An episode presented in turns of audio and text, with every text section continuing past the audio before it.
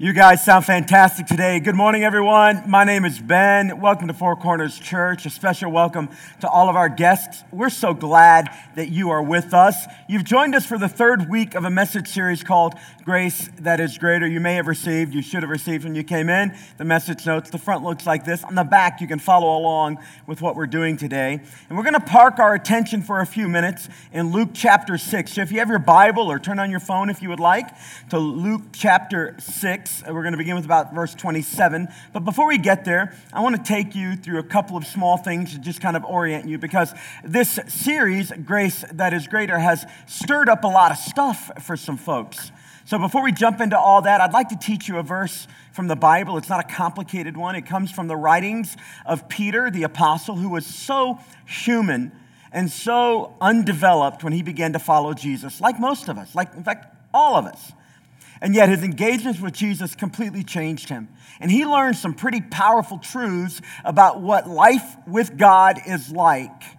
And so later on in his life, after Jesus has died and been resurrected, and Peter emerges as a major leader in the church, he writes a couple of letters. You have them in your Bible First Peter, Second Peter. And in First Peter, there's a powerful verse that we're going to make sure you know today. It goes like this Cast all your care on him because he cares for you. Cast all your care on him because he cares for you. Now, I don't often ask for participation, but I thought we could just take those two phrases and we could just repeat them back. So, one more time, here's the whole thing Cast all your care on him, for he cares for you. Can we just do the first part of that? Cast all your care on him. Ready? One, two, three. Cast all your care on him. And then the second part, for he cares for you. For he cares for you.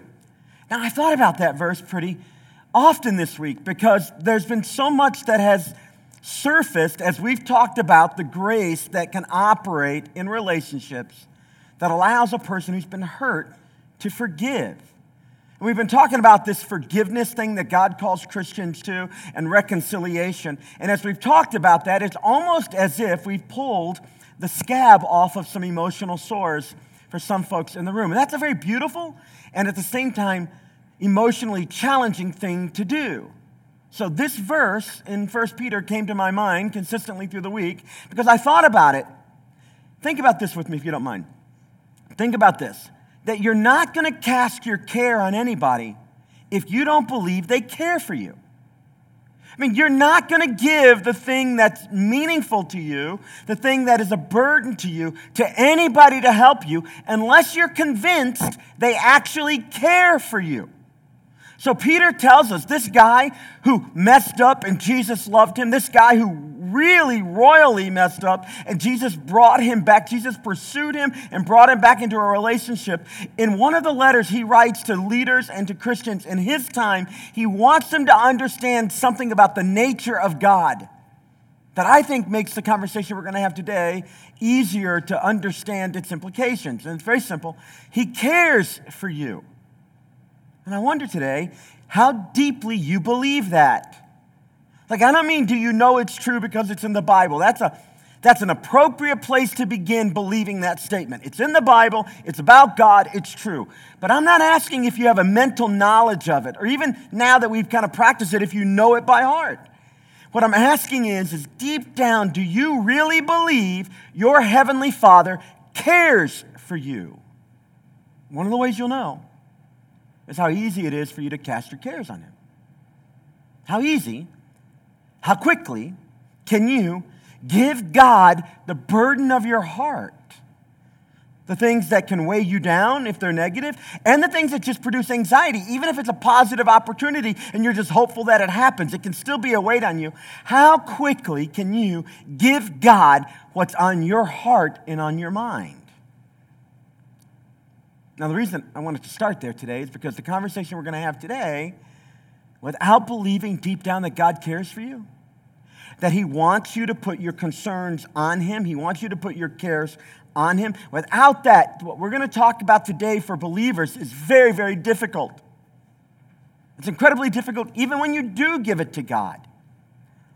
I was reminded this week and last week in emails and texts and private notes that were given to me about just how difficult it is to talk about forgiveness. And we all love forgiveness in one direction when it's given to us. I mean, most of us in this room have been living long enough to know that you're not perfect, that you're actually going to make a handful of mistakes, if not many of them. And when you do that, it's going to hurt people you care about. You're going to have a, a short temper. You're going to speak before you think. You're going to say a word you didn't mean. Sometimes you're going to have a feeling in the moment and it's transitory. It's not even really that deep. But from that feeling, from that emotion you're having, you're going to act, you're going to speak, you're going to think. And when you do it, it's going to rub off negatively around the people that you're doing life with that you care about. When that happens, we love forgiveness. When they look at us and say, I know you, I love you. Yeah, that thing matters to me, but it doesn't destroy the relationship. I still am willing to work through it with you. And some of us in the room, like me, we've blown it big in some relationships. And we love forgiveness in that direction. But the Lord Jesus clearly, in black and white language, calls his sons and daughters, Christians, calls us to walk not for, with forgiveness in one direction, but to walk with forgiveness that flows in both directions both the forgiveness that we receive from our Heavenly Father, from other people we're doing life with, and the forgiveness that we offer other people who have hurt us, who have wounded us, who've put emotional scars on us. The truth is, is if we could look with a special pair of glasses today at people, you wouldn't see the folks who got up and kind of put themselves together to make a public appearance in a church today. If you could put on special glasses that could see the emotional journeys of people and the wear and tear it puts on hearts, some people in this room are, are incredibly scarred up. None of us are without some wounds and evidence of wounds. And so, for believers, the forgiveness requirement is both an incredibly large and complicated issue that the Lord put right into our laps and at the same time, it's a very beautiful thing. Just to give you a sense of how difficult it is, here's some of the language that was given to me this week. Pastor, I really want to do what you're talking about, but I'm just not ready to reconcile yet. And then he went on to tell the rest of his story. In the last two weeks, three different people in our church have come up to me and said, I was sexually assaulted and I hear your words, I would like to be free. I don't even know how to do that. One person wrote, My spouse has been unfaithful repeatedly. And I'm trying to do what's right and not sure what to do. One guy said, My brother took advantage of me in our business dealings. In effect, stole thousands of dollars. And he's my brother, and yet it hurts. And every time I move closer to Him, I'm reminded of the pain. Now, that's just four or five I picked. I bet you, if you wanted to, you could think today about the difficulties you've experienced with people. That maybe, especially when there was a relationship that was kind of oiled and running smooth, and then all of a sudden their brokenness, their humanity, their selfishness, their lack of thought, their carelessness showed up, and it's as if they poured sand into the engine that was moving that relationship along. And it comes grinding to a halt. And it's now not just a thing that's no longer functioning, it is a thing that is painful and hurtful to even consider. Now, while that's happening in this room and certainly online as well, the other, there's another dynamic that's also happening. There's a dynamic that in this room, there are a handful of people who have scars and have known the pain, and yet somehow they are able to move on.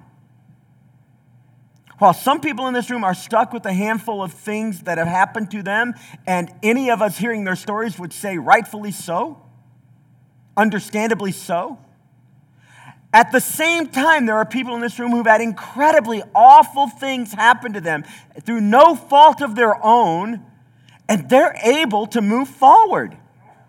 They're able to go on. They're able to live as if that hurt, while it did happen, doesn't define their lives, doesn't stop everything that occurred, doesn't stop all the momentum of their life, even though all the stuff that occurred with, to them is horrific and horrible. And when they think about the event, they're pained a bit, but they're not pained to stopping engagement. And some people have reconciled and have active relationships with people who are very, very, very mean to them. It's an incredible thing that happens. Now, I don't know what your personal experience is. I have mine, you have yours, but when I had to years ago work through a major hurt, um, that I couldn't, just by my normal mechanisms of interacting, deal with. So here, here's some things that didn't work for me. What didn't work for me was simply the passage of time. Up until this point, I thought that time kind of heals all wounds. By the way, that's not true.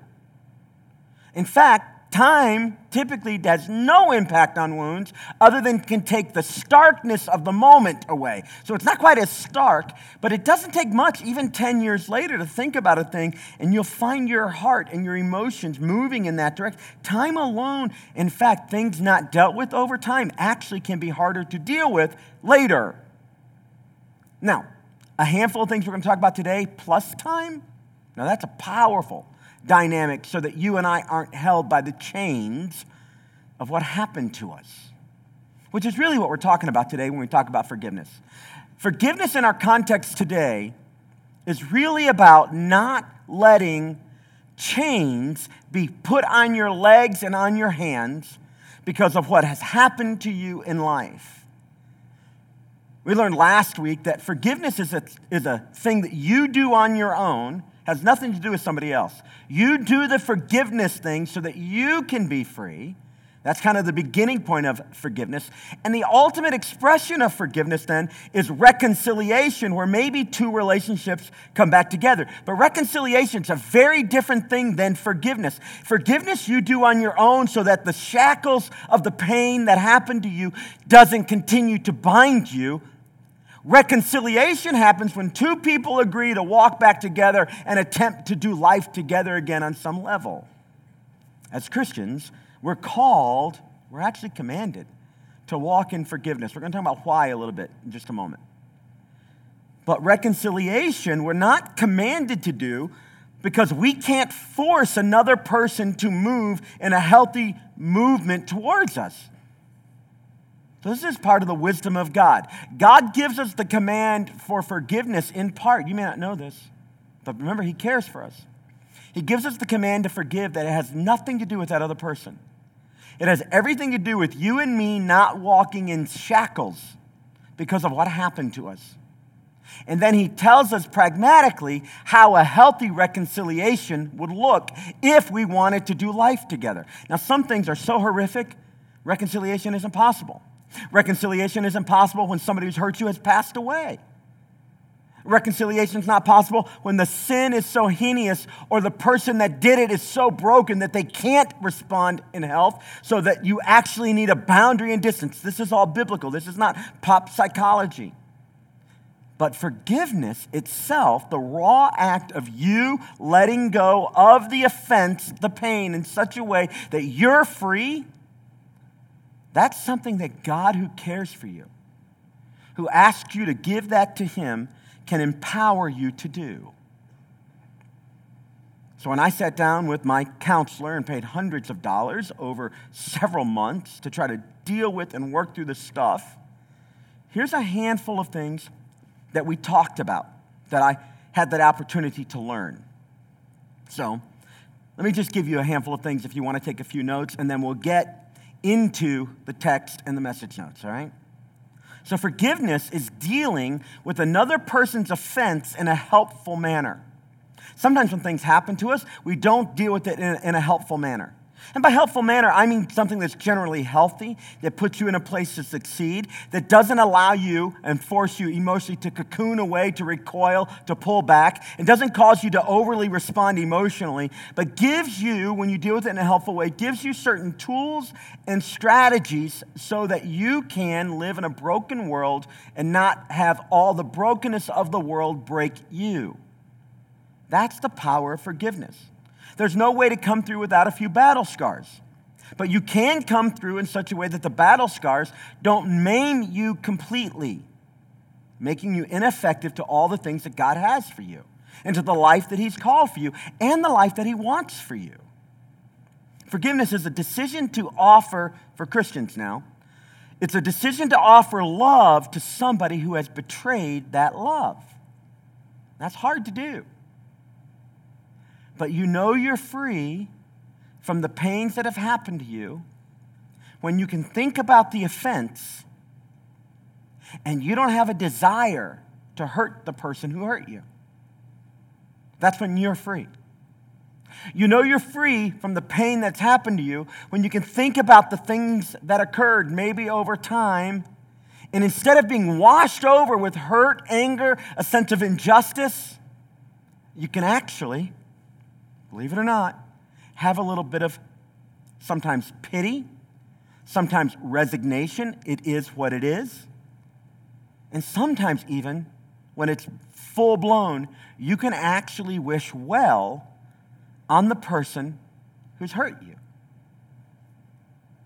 Forgiveness is giving up resentment and vengeance, and it's attempting to foster compassion on the one who inflicted the pain.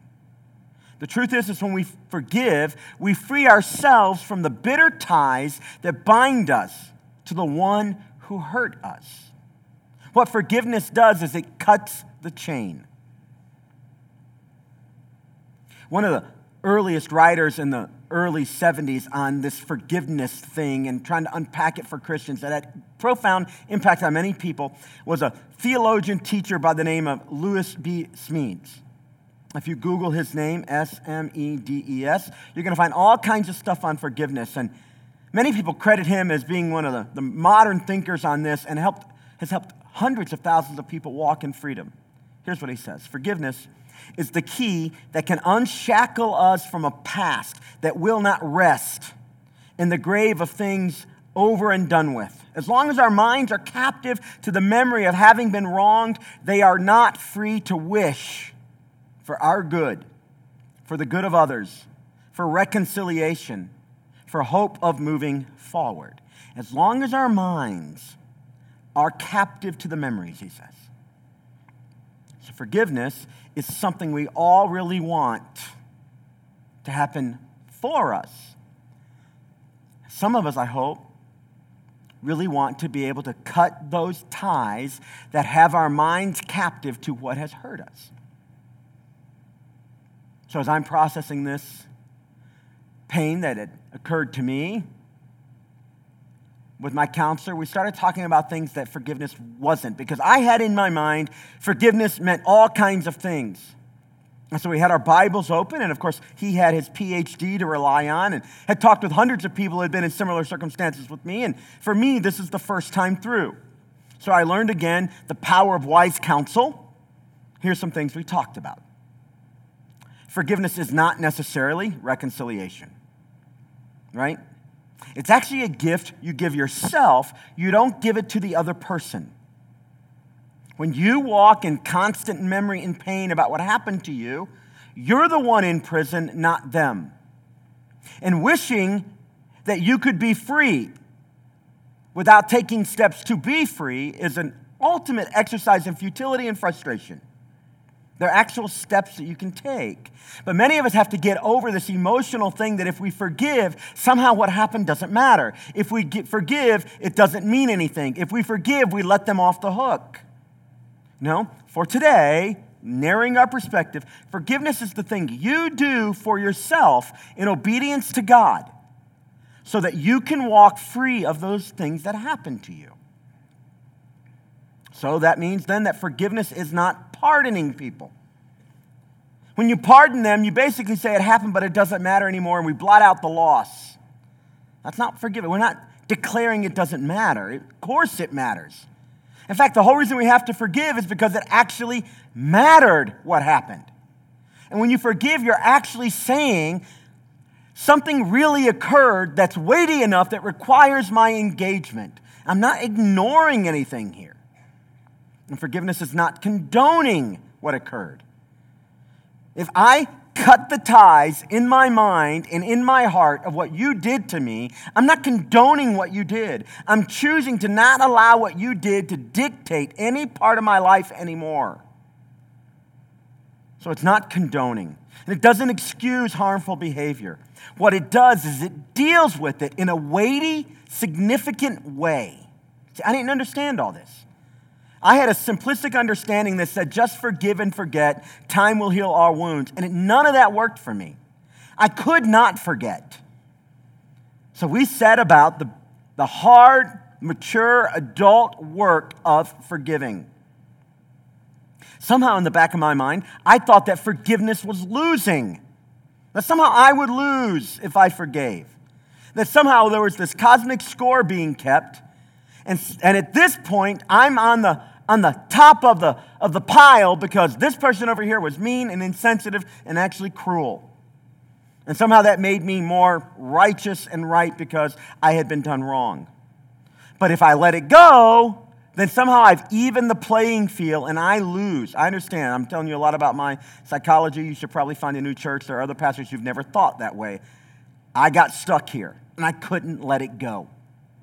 But I learned forgiveness is not losing. What's happening is, is I'm learning techniques to deal with the stress of the anger and hatred that was coursing through my body that I knew was wrong, but I could not turn it off.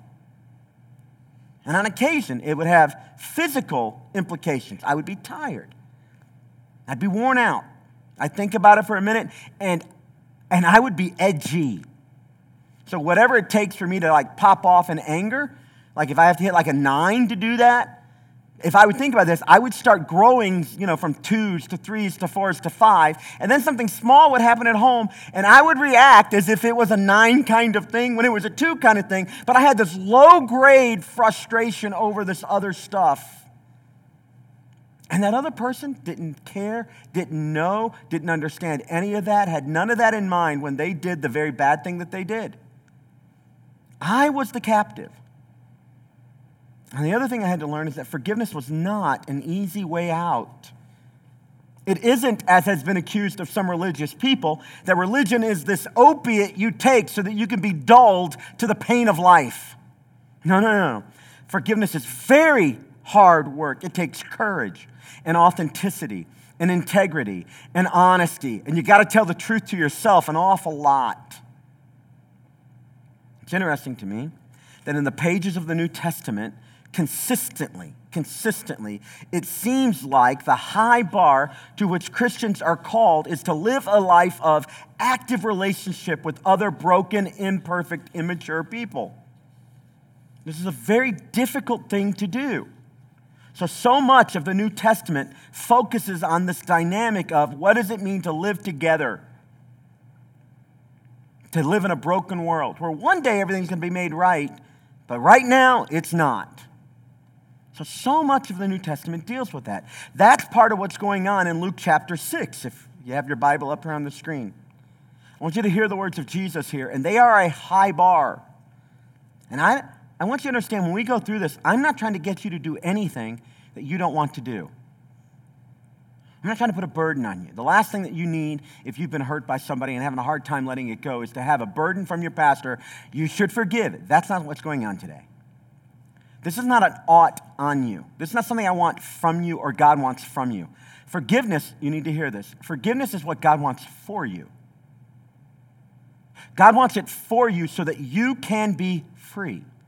He doesn't need it from you so that you get some kind of spiritual brownie points. He doesn't need you to forgive so that He can love you more, He can bless you more. He wants forgiveness for you so that you can more directly experience the abundant life to which He's called you. I mean, remember, Jesus said, In this world you will have trouble. Nobody gets through this world without some scars. And the deepest scars, of course, are done by those people who have wronged you, who you had trust in or had every reason to have trust in. It's parents, it's a sibling, it's a best friend, it's a person in authority, it's a teacher, it's a coach, it's a pastor. Where you had reason to have high trust, you let down your guard, and then the humanity in that person or the brokenness in that person pours sand all over the oil of your life.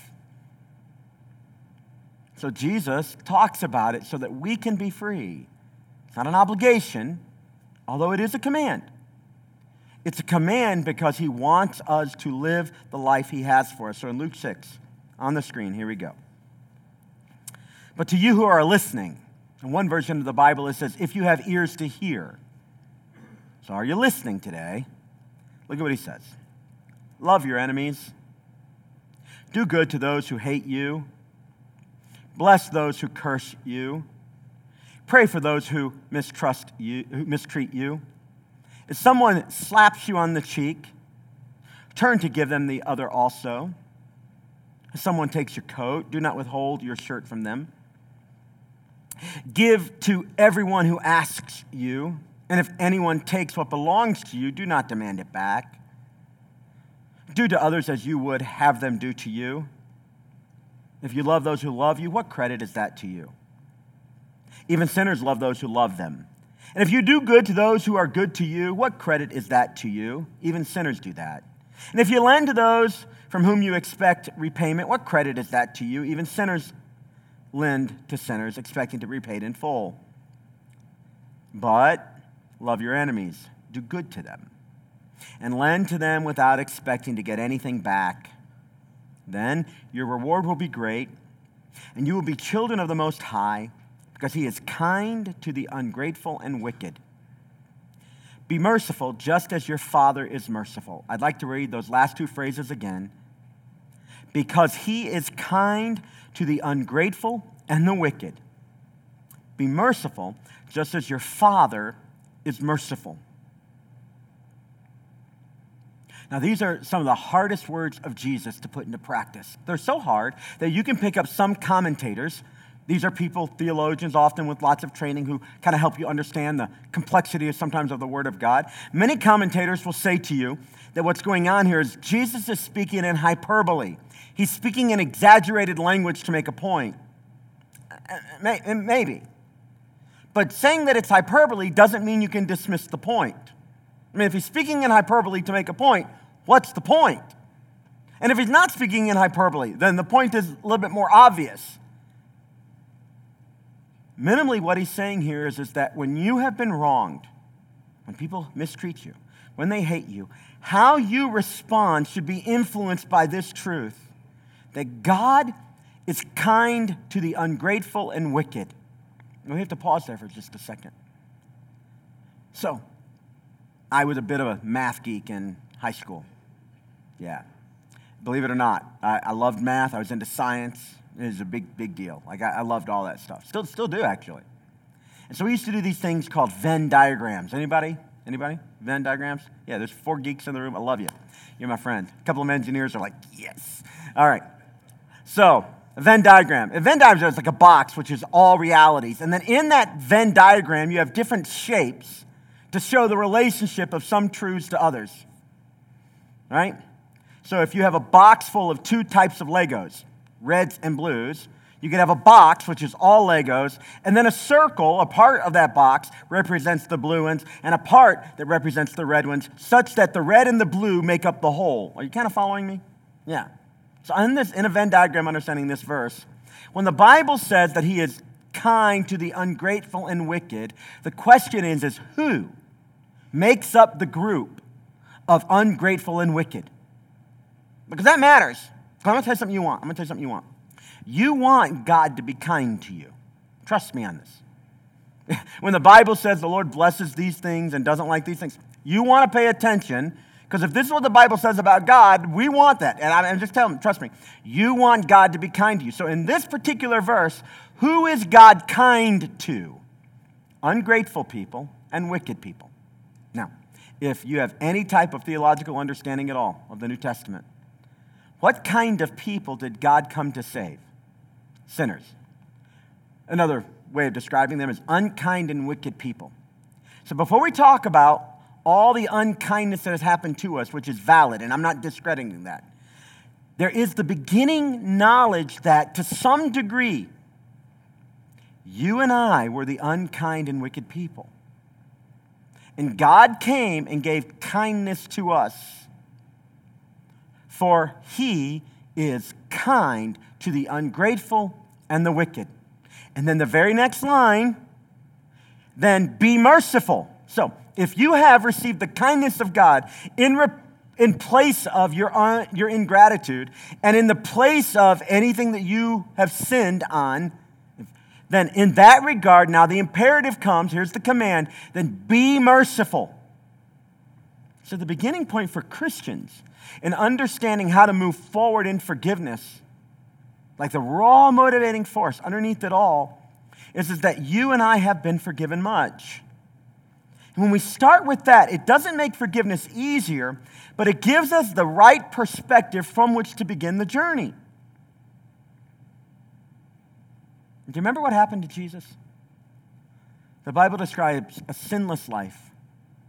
And yet, at the end of his story, right near the end, like the, just before the last chapter, he's hanging on a cross for crimes he did not commit. He's bearing the weight of the sins of the world that he did not commit. The only human to ever live who was perfect has taken on the sins of the world. That's the kindness of God bestowed upon me and you. Our sins held him to that cross. And for believers, we have an advantage in the forgiveness discussion. Because the very act of receiving Jesus as your Savior means that to some degree you have wrestled with the fact that you are not perfect, that you are a sinner, that you could be described in some moments as unkind or uh, as ungrateful, and in other moments as wicked. You could be described as knowing to do good and not doing it, and knowing evil to avoid but running towards it. There are lots of ways to describe your sin and my sin, but at the end of the day, that's our beginning point. And because it is, we're called to be merciful. So, your first message blank, let me tell you something here, just as we kind of move through these movements. That robust forgiveness is much easier when there is recognition of wrong and admission of guilt. But the truth is, is the people that have wronged you, that, they're not going to do that a whole lot. That's going to be rare. It's not going to happen often that people walk up to you after a handful of experiences where they were mean, insensitive, unkind, unthoughtful, sometimes just raw cruel, and they're going to have an epiphany and say, Here's the truth. I was completely wrong, or I was mostly wrong, and the things I did were wrong, and I've come to grapple with my sin, and my offense to you, and I'm sorry. So robust forgiveness is a whole lot easier. The challenge is, is when that doesn't happen, what are you going to do? What am I going to do when the people who have wronged us do not want to make it right with us? You can get stuck in the same loop I was in that somehow if I dealt with it and if I got free of it, I was canceling out what they did and it didn't matter anymore. Oh, of course it matters. But I had to wrestle with two true realities about me. One is that I had been forgiven by my Savior. I also could point to a handful of people, like my parents, who forgave me for my stupidity and my sin, a couple of friends who had done that. So I, I, I'd been a recipient of forgiveness. Then the, the other thing that I had to wrestle with is the only person stuck was me. That all of my pain and all my ruminations and all my thoughts about what happened wasn't in any way harming the person who harmed me. I had to let it go. This would be a great time to break out in a Disney song. But that would be kind of odd in the middle of this heavy sermon. Thank you for the chuckle. So the good news is, is that while you're working through this stuff of what happens when, especially, they don't want to admit what they did, message blank number two, you can actually wait with God in this process. Now, I put the, the preposition with Sometimes we talk about waiting on people. I know what this is like. I had a daughter. One of the reasons why Jill and I to this day don't ride to church together. I got tired of trying to ride to church with my kids, and by the time I got here, I had sinned seven times as I tried to talk with them about the challenges of getting into the car on time. It was horrible. We would have all kinds of little conflicts, right? So we just decided we have multiple cars, we'll take different cars. So I got to come to church without having active sin in my life and I had a better attitude, the whole bit. I know what it is to wait on someone, right? You know what that is. I've waited on various, you know, partners, employees, and I've waited on my wife, and of course they've waited. I know what that is. That's not what we're talking about here. When you're a believer and you're working through this stuff and time is passing, you don't wait on God. The difference is, is we wait with God in the middle of these kinds of things. And remember the God we're talking about.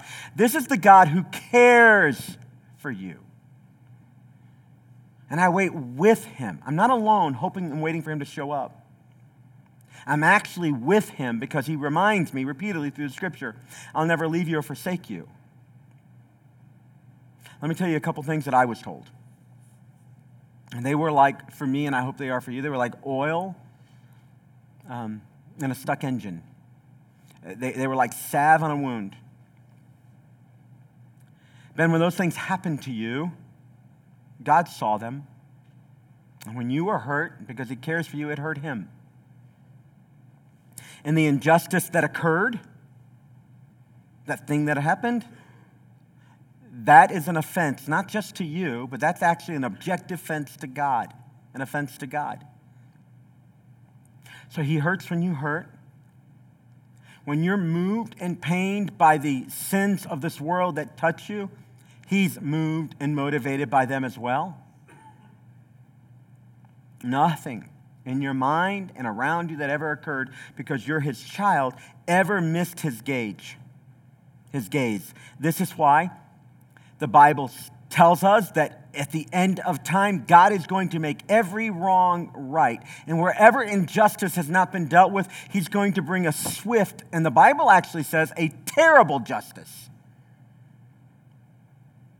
And the Bible encourages you, Ben, then to give the concerns you have about this matter to the God who is with you, to the God who cares for you, to the God who saw it all, and the God who has the unique ability to deal righteously and correctly with every wrong that has been, a, has been transpired in this world, every wrong that has been done to you.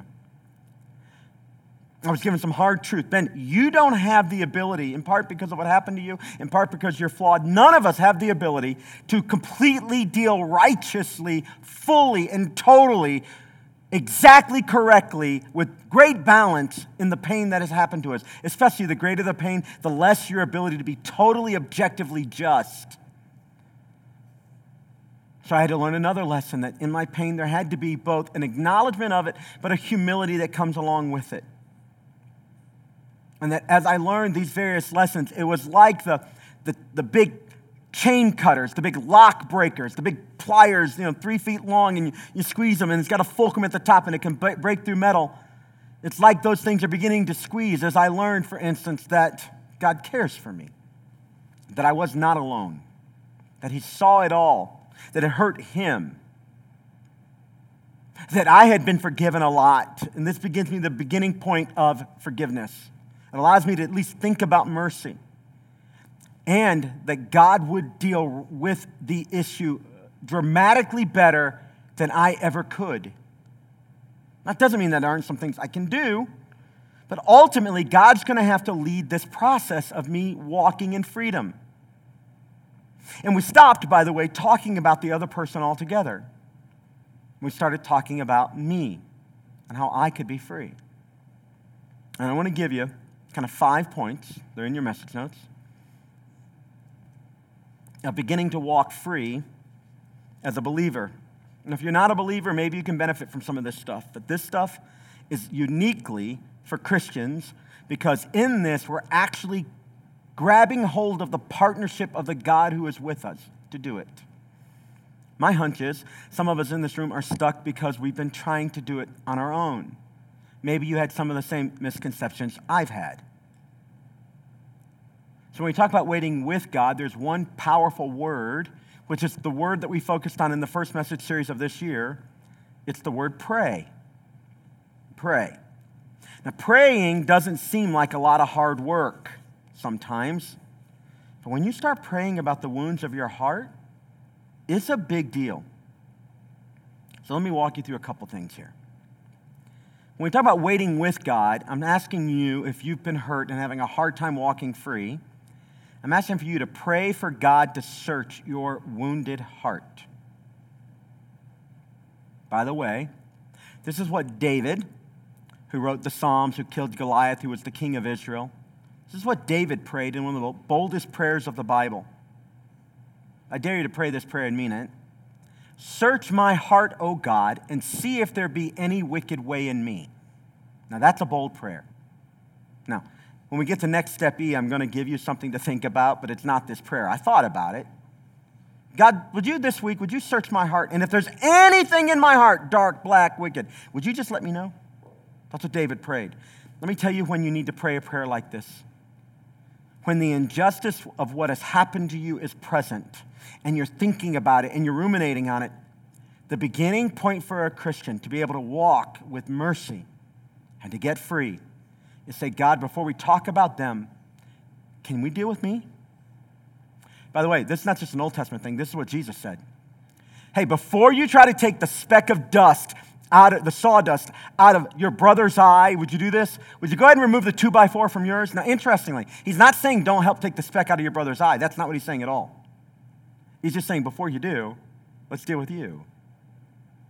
And it could be that you're stuck in your forgiveness or in your unforgiveness, that the chains are still binding, that the hurt is still very, very present in part because you haven't dealt with you. I'm not saying the you that caused anything. Maybe you didn't cause it at all.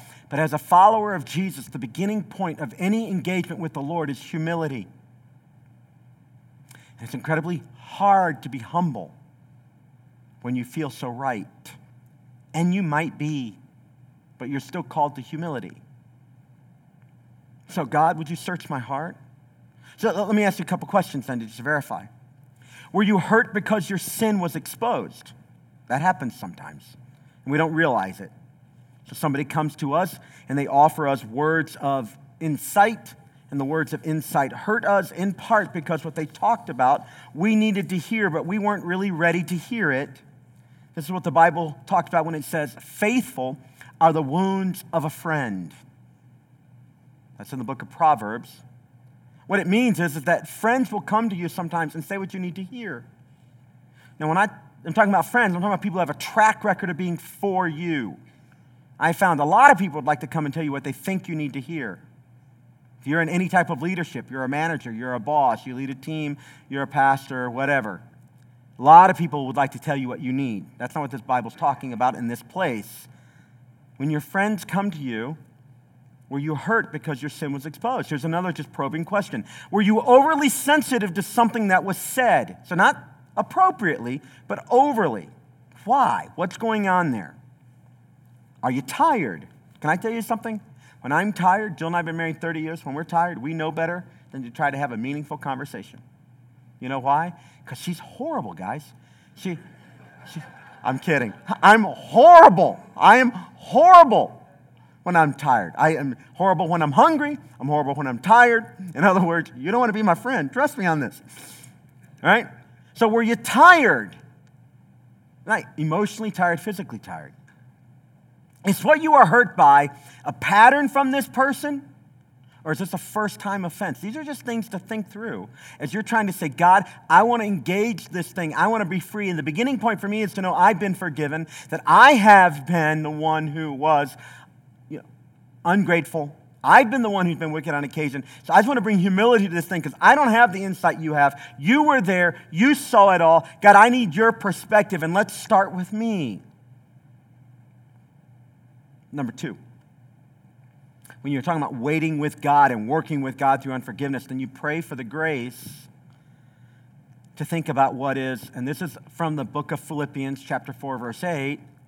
You pray for grace to think about whatever is true and honorable and just and pure and lovely and commendable and excellent and praiseworthy. See, this is a, a command that was given to believers that we're supposed to fix our minds when we think about things, especially the painful things. Is it true? Is it honorable? Is it just? Is it pure? Is it lovely, commendable, excellent, praiseworthy? And you think about this for yourself and for this person or thing that hurt you. And when you begin to think about it that way, you begin to filter your thoughts. And you think below the emotion just a bit. It begins to help put the thing in perspective. Again, we're not talking to the other person yet. We may not ever be able to. You're thinking about you And when you're done thinking with grace filled thoughts about the thing and about the person and about the event, you're not excusing. What you're trying to do is you're trying to get to the bedrock of what's really left. And then when you get to what's really left, you can actually ask God to take it from you. God, I'm going to give it to you because I know you care for me. So it's appropriate and it gives weight to the offense when you try to define what really occurred. Number three, when you wait with God, you pray for discernment. God, what, what do you want me to do here? Especially with a friend. Do you want me to overlook this offense or do you want me to address this offense? The Bible gives, not conflicting, but two pieces of wisdom when a friend has offended you, sinned against you, and wronged you. Sometimes it's appropriate to overlook it. The Bible says that love will cover a multitude of sins. It talks about a person being not given to offense. I said last week that if you're always offended, the problem is you, not the people around you. And then at the same time, the Bible says that there are offenses brought to us that we're supposed to address specifically. The Bible actually uses very strong language. It's the word rebuke. So after you've done some internal work, God, do you want me to deal with this? Or do you want me to overlook it? That's an important question. And the Lord will direct you. Maybe not in a moment, but over time, because remember, He's with you. He cares for you. He wants you free. We're not even talking about the other person yet. This is about you and what you're going to do to break free of those sins that were done to you. Number four, now we start talking about interaction. If you must address the offense, pray that you would be honest and gracious. Honest and gracious with your friend or the person about the way you were hurt. And that this person, your friend, perhaps, maybe your spouse, would respond with humility. You can't control this. Is what you pray for. That's very difficult to do. Because this is the point at which you begin to turn and pray for the other person, to think about what that engagement might look like. Now, I know that in the room, some people, there's no way that's even possible, or the sin was so offensive, or they're in prison, or whatever, and that, that it's a different thing. But even in that, you can pray and say, God, when I think about this, when I talk about this, I want to be both truthful and gracious. This is Jesus saying that the truth should be spoken in love. When truth is given without love, it's unbearable. That's true when it's happening in your mind and when it comes out your mouth. And if you're a person who speaks truth without love consistently, let me just tell you what people around you are thinking. You're unbearable. You're unbearable.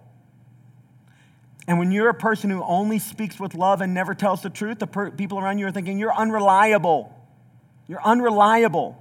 It's both. It's honest and gracious. And that honesty and graciousness begins with your internal dialogue. And when it's pretty good there, then it's appropriate to begin to speak. And you might see some healing in yourself as you begin to walk in forgiveness. And you might begin laying the track toward reconciliation. Humility. I'm forgiven. I'm going to respond with mercy. I'm going to let my words drip with what is true and honorable and just and pure. It's going to impact my thoughts. And out of the overflow of my thoughts in my heart, my mouth is going to speak with honesty and graciousness. Number five, when you wait with God, you can pray that you would do acts of love at all times, even with the difficulties, and that you would be able to live in harmony with one another. This is a biblical phrase Romans chapter 12. This is what I mean last week when I said set some be nice goals. It's very important for you and I to not add insult to insult. Jesus said it this way it's not an eye for an eye or a tooth for a tooth. In fact, in, when there has been pain and a separation, especially with people that you want to be in relationship with, then the key is, is for you to be kind, to respond, and to act motivated by love, with patience, waiting for them to come.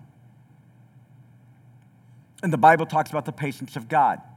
One of the reasons why the Lord has not returned to earth to shut the whole thing down is the Bible tells us in the New Testament that He is patient, not wanting anyone to come to ultimate condemnation. So he's patiently waiting his time. That's an act of his love for us. Now, I know that this doesn't deal with all of the issues around forgiveness and reconciliation. But I'm telling you, friends, if you'll start with you and ask God to help you and your heart, you will be profoundly surprised by what happens over the next three, six, 12 months as your heart softens to the work of God in you, as your heart softens to the work of God potentially through you to bring about reconciliation. But no matter what happens ultimately with reconciliation, even if it's not possible, no matter what happens there, you can begin to walk free of the pain of consistent sin that's brought to you. You can. People do it all the time. Next week, we're going to hear from a lady who wrote this book. Her name is Jackie Leggett, but the book title here is from Emily Foreman. She writes it under a pseudonym because there's some political stuff about the work they're still doing in North Africa that just can't be named yet. And there's still some stuff going on, and it's a very dangerous place. And she's going to share with you the story of how God showed up when her husband, who I grew up with, was murdered, uh, serving as a social worker missionary in North Africa by Al Qaeda. And you're going to hear how she processed through that and found incredible redemption and grace of God in her own life and how her and her family, her four kids, were able to walk free. I'm telling you, it's possible. It's possible. You're going to have a chance to buy her book. Jill and I worked through this book. She sent us one just recently, and the 10 year anniversary of that event just happened. That's next Sunday. I want you to be here. And then the very next Sunday, you have a chance to hear from Debbie Morris, who wrote the book Forgiving Dead Man Walking. And I read this book years ago, um, about 19 years ago. And uh, Debbie and I struck up a small friendship as she spoke in another environment where I was leading. And um, it's a powerful story of how at 16 she was raped over 30 hours, and her boyfriend was shot and stabbed and cut. He lived, she lived. And uh, as she wrestled with what does it mean to live the rest of your life with that in your background. I don't know many people who've gone through experiences like this. But I'm telling you, the power and the grace of God that is with you, that cares for you, is able to meet you in the middle of your pain and set you free. You're going to have to do some serious business with Him, and I'm going to encourage you to do it with Him. Don't wait on Him, wait with Him. And make prayer a part of what you do and watch God show up. Would you grab out your Connect card right now? And let's take a couple steps together as a congregation. So, next step A is today I'm making Jesus my Savior and Lord. If you don't yet have a relationship with Him, I just want to remind you a couple things we said today. That He came to you patiently waiting. When you couldn't save yourself, He rescued you. Now, when you were ungrateful and you were a sinner, He reached down and literally rescued you from death to life. So if you want to be his child today, the Bible says it's pretty straightforward. You acknowledge, God, I can't save myself. So I trust the work that Jesus did on my behalf when he died on the cross and was resurrected from the tomb. I trust that work of Jesus to secure my relationship with you. If you want to do that, check the, take the pen and check next step A. When our offering buckets come around in a moment, just put them in there. Pray with me when we bow our heads, and then we'll send you some information about what it means to be a child of God. All right, next step B says, I want to be baptized. Our next baptism is on Easter Sunday, April 12th. Just a couple weeks ago, we baptized three people right here on this stage. It was fantastic, just a remarkable, remarkable thing that we experienced. So If you have questions about it, just check the box, put it in the offering bucket, make sure we can read your email. We'll communicate with you. And our next step C says, pray this prayer. So it goes like this Father, help me to remember how you, were, how you pursued me, and would you use me to bring a, forgiveness and reconciliation to those in my life. Would you help me remember that you pursued me? Would you help me bring forgiveness and reconciliation to those in my life? And I think praying this prayer kind of every morning this week, we'll send you this email to remind you about it. Might just put you in the right place that either you or somebody you love might be benefited from your humble seeking God in the middle of a broken world. Now, next step D says, Hey, sign me up for the local serve on March 7th the first Saturday of every month. Our church serves our local community. The next one is March 7th. If you check the box, you'll get several data points in your inbox, one email about what's coming up, but the next one is March 7th. Put it on your calendar. All the informo- information will be in the email. The next step, E says, please send me the link for the GROW classes. Remember that GROW is four experiences week one, week two, week three, week four. They're all about growing as a disciple. They're all about understanding what it is to be a follower of Jesus, your gifting and your wiring, and how God can use your life to make a difference. We feed you, provide some childcare. It's a great experience for you. If you haven't done them yet, just check the box, get the information, and click through, and you'll be able to. All right, now, if you call this church home, I want to give you a chance to give back to God a portion of what He's blessed you with. There are some ushers that are coming forward to receive your tithe and offering. Um, you guys uh, get to hear me say it a lot. You're an incredibly, incredibly generous church. And I was reminded um, this week of a very powerful uh, dynamic. And I'm just want to give you like a one minute, like mini lesson right here. So there are a lot of areas in my life where I struggle to make Jesus the full Lord of my life. I've been talking about one of them all day today. Like when I've been hurt, it's hard for me. I have to kind of go back and start all over again. But there's one place in your life where it's actually very easy, mechanically, to make Jesus the Lord of your life. And honestly, that's with your giving. Let me, let me tell you what got into my mind years ago by a mentor when I give. When I give, I take a dollar or multiple dollars, and I basically say to God, God, this money doesn't have a hold on my heart. You're more important, and your work is more important. And while I may struggle with this sin over here, and this resentment over here, and this lack of obedience over here, on this matter right here with this money, you are the Lord of my life and the Lord of my money. And I drop that in the offering bucket, declaring, Jesus is Lord over my money. Now, the reason why that's such a big deal is Jesus told us the number one competitor for our hearts, the number one, is money. Money will crowd out the space that he wants to occupy.